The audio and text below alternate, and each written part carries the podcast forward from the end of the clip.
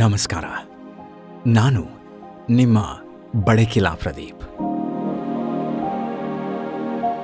ಆಹಾರ, ಆಚಾರ, ಆರೋಗ್ಯ. ಈ ಮೂರಕ್ಕೂ ಏನು ಸಂಬಂಧ? ಈ ಸಂಬಂಧದ ಬಗ್ಗೆ ತಿಳ್ಕೊಳ್ಳೋಣ. ತಿಳ್ಕೊಳ್ತಾ ತಿಳ್ಕೊಳ್ತಾ, ರಿಲ್ಯಾಕ್ಸ್ ಆಗೋಣ.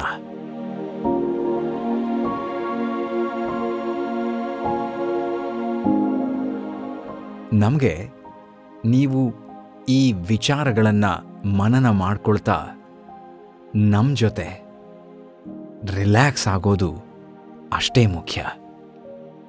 ಯಾಕಂದರೆ ನಾವು ಇಲ್ಲಿ ನಿಮ್ಮನ್ನು ಒಂದು ಯೋಚನಾ ಲಹರಿಗೆ ಕೊಂಡೊಯ್ತಾ ಅದರ ಜೊತೆಗೆ ವಿವೇಚನೆಯನ್ನು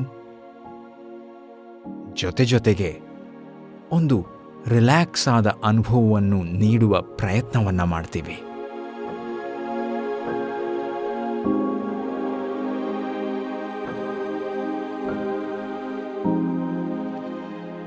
ನಿಮ್ಮೆಲ್ಲರಿಗೂ ಇವತ್ತಿನ ರಿಲ್ಯಾಕ್ಸ್ ವಿತ್ ಬಡಕಿಲಾ ಪ್ರದೀಪ್ ಕಾರ್ಯಕ್ರಮಕ್ಕೆ ಸ್ವಾಗತ.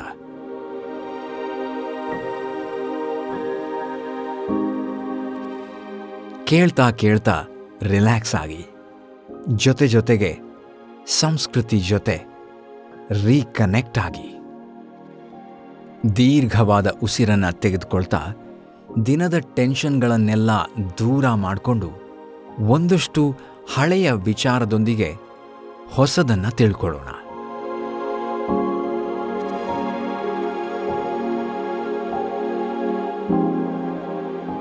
ಆಹಾರ ಸೇವನೆ ನಮ್ಮ ದೈನಂದಿನ ಚಟುವಟಿಕೆಗಳಲ್ಲಿ ಒಂದು.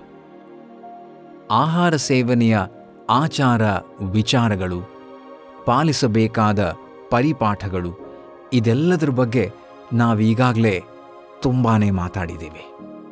ಇನ್ನು ಈ ಆಹಾರವೇ ನಮಗೆ ಆರೋಗ್ಯವಾಗಿರುತ್ತೆ ಅನ್ನೋದ್ರ ಬಗ್ಗೆ ಗೊತ್ತಿದ್ದು ನಾವು ಅನೇಕ ಸಲ ಅದನ್ನು ಮರೆತಿರ್ತೀವಿ.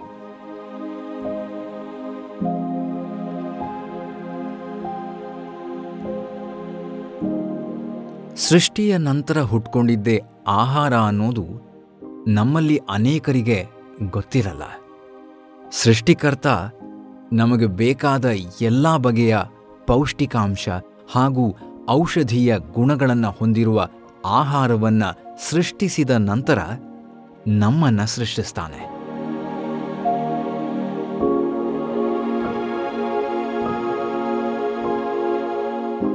ಇದೊಂದು ಎಷ್ಟು ಸುಂದರ ಪರಿಕಲ್ಪನೆ. ಇದರ ಬಗ್ಗೆ ಅರಿವನ್ನು ಹೊಂದಿರಬೇಕಾದ ನಾವೇ ಈ ವಿಚಾರಗಳನ್ನು ಮರೆತು ಬದುಕ್ತಾ ಇರ್ತೀವಿ. ನಮ್ಮಲ್ಲಿ ಪಾಲಿಸಿಕೊಂಡು ಬರ್ತಾ ಇರುವ ಅನೇಕ ವಿಚಾರಗಳು ಈ ನಂಬಿಕೆಯ ಮೇಲೇನೆ ನಿಂತಿರೋದು. ಆದರೆ ಇವುಗಳೆಲ್ಲ ಕೇವಲ ನಂಬಿಕೆಯ ಮೇಲೆ ನಿಂತಿಲ್ಲ.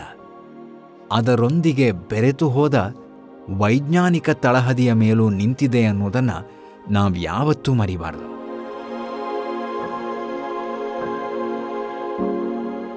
ನಮ್ಮ ಪೂರ್ವಜರು ಹೇಳಿಕೊಟ್ಟ ಆಚಾರಗಳನ್ನು ಶಾಸ್ತ್ರ ಸಂಪ್ರದಾಯ ಅನ್ನುವಂತೆ ಆಚರಿಸ್ಕೊಂಡು ಬಂದಿರ್ತೀವಿ. ಎಸ್, ಶಾಸ್ತ್ರ. ಹೌದು.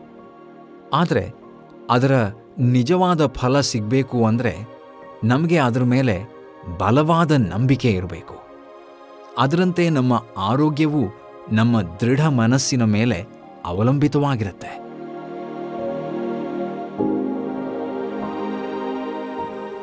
ಇತ್ತೀಚಿನ ದಿನಗಳಲ್ಲಿ ಆಹಾರ ಕಲಬೆರಕೆಯ ಸುದ್ದಿಗಳನ್ನು ದಿನಕ್ಕೊಂದರಂತೆ ಕೇಳ್ತೀವಿ. ನಿಯಮಿತ ಹಾಗೂ ಶುದ್ಧ ಆಹಾರ ನಮ್ಮ ಆರೋಗ್ಯವನ್ನು ಕಾಪಾಡುತ್ತೆ.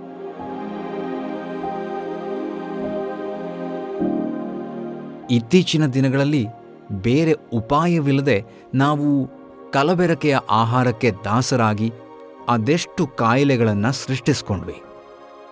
ಅದನ್ನು ನಾವು ನಿವಾರಿಸೋದಕ್ಕೆ ಅನೇಕ ಔಷಧಿಗಳ ಹಿಂದೆ ಹೋದ್ವಿ.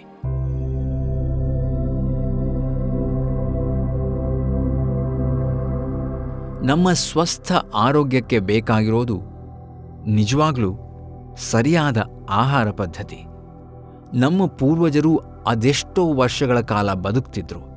ಆರೋಗ್ಯವನ್ನು ಸುಸ್ಥಿರವಾಗಿ ಕಾಪಾಡಿಕೊಂಡು ಬರೋದಕ್ಕೆ ಮುಖ್ಯ ಕಾರಣ ಅವರ ಆಹಾರ ಪದ್ಧತಿ.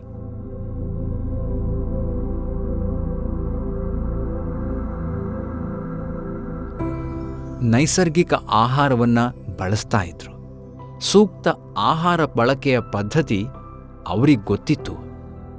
ಆದ್ರಿಂದಲೇ ಊಟ ಬಲ್ಲವನಿಗೆ ರೋಗವಿಲ್ಲ ಅನ್ನೋ ಮಾತೊಂದಿದೆ.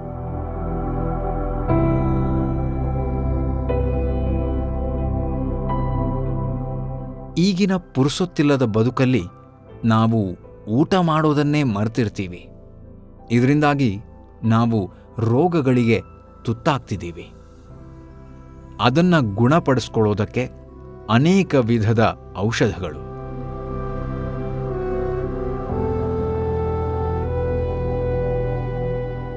ಹಾಗಂತ ನಮ್ಮ ಪೂರ್ವಜರಿಗೆ ರೋಗಗಳೇ ಬರ್ತಿರ್ಲಿಲ್ವಾ?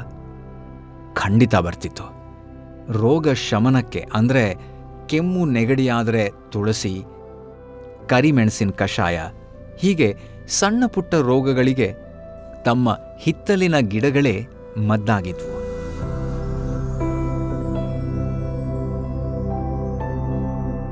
ಇನ್ನು ನಾನೀಗಾಗಲೇ ಅನೇಕ ಸಂಚಿಕೆಗಳಲ್ಲಿ ಹೇಳಿದ ಹಾಗೆ ನಾವು ಏನನ್ನು ಉಪಯೋಗಿಸಿದ್ರೂ ಅದಕ್ಕೊಂದು ಕೃತಜ್ಞತೆಯನ್ನು ಸಲ್ಲಿಸ್ತಾ ಬಂದಿದ್ದೀವಿ.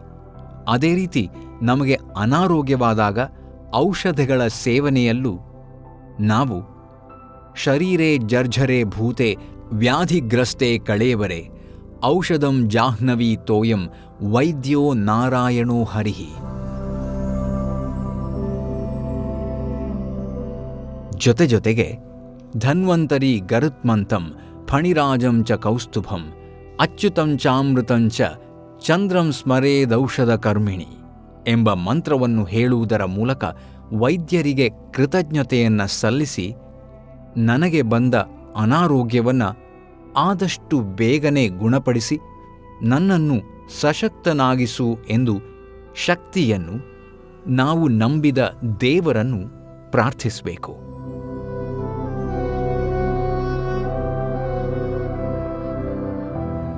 ಆಗ ನಾವು ಆರೋಗ್ಯವಂತರಾಗ್ತೇವೆ ಅನ್ನೋದು ನಮ್ಮ ಪೂರ್ವಜರು ಹೇಳಿಕೊಟ್ಟಿರುವ ಮಾತು. ಇದನ್ನ ಸಾಧ್ಯವಾದಲ್ಲಿ ಪಾಲಿಸೋಣ. ಇಲ್ಲಿ ನಾವು ಕೃತಜ್ಞತೆಯನ್ನು ಸಲ್ಲಿಸೋದರ ಜೊತೆಗೆ ದೇವರಲ್ಲಿ ನಮ್ಮ ಮನವಿಯನ್ನ ಪ್ರಾರ್ಥಿಸುವ ರೀತಿ. ಆದರೆ ಇದಕ್ಕೂ ನಂಬಿಕೆಯ ತಳಹದಿ ಅನ್ನೋದನ್ನ ಮಾತ್ರ ಮರಿಬೇಡಿ.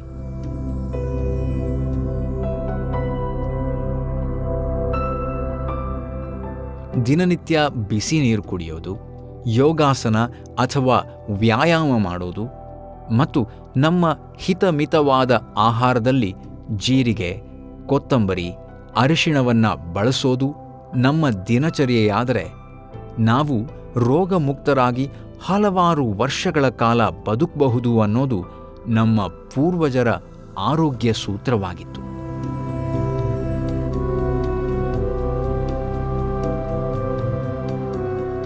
ಈ ಸುಲಭವಾದ ವಿಧಾನವನ್ನ ಪಾಲಿಸಿ ರೋಗಮುಕ್ತರಾಗಿ ಬದುಕೋಣ ಅನ್ನುತ್ತಾ ಇಂದಿನ ಸಂಚಿಕೆಯನ್ನು ಮುಗಿಸ್ತಾ ಇದ್ದೀನಿ.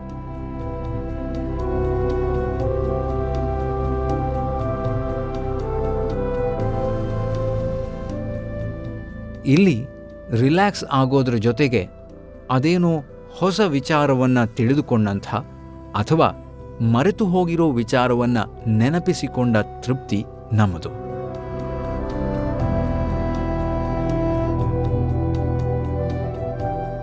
ಇವತ್ತೊಂದಿಷ್ಟು ರಿಲ್ಯಾಕ್ಸ್ ಆಗಿದ್ದಾಯಿತು. ಸಂಸ್ಕೃತಿಯೊಂದಿಗೆ ರೀಕನೆಕ್ಟ್ ಆಗಿದ್ದೂ ಆಯಿತು. ಮುಂದಿನ ಸಂಚಿಕೆಯಲ್ಲಿ ಮತ್ತಷ್ಟು ಮಾತಾಡೋದಿದೆ, ಜೊತೆಗೆ ಮತ್ತಷ್ಟು ತಿಳಿಯೋದೂ ಇದೆ. ನೀವು, ನಾವು. ಅಲ್ಲಿವರೆಗೆ ಸ್ಟೇ ರಿಲ್ಯಾಕ್ಸ್ಡ್ ಸ್ಟೇ ಕನೆಕ್ಟೆಡ್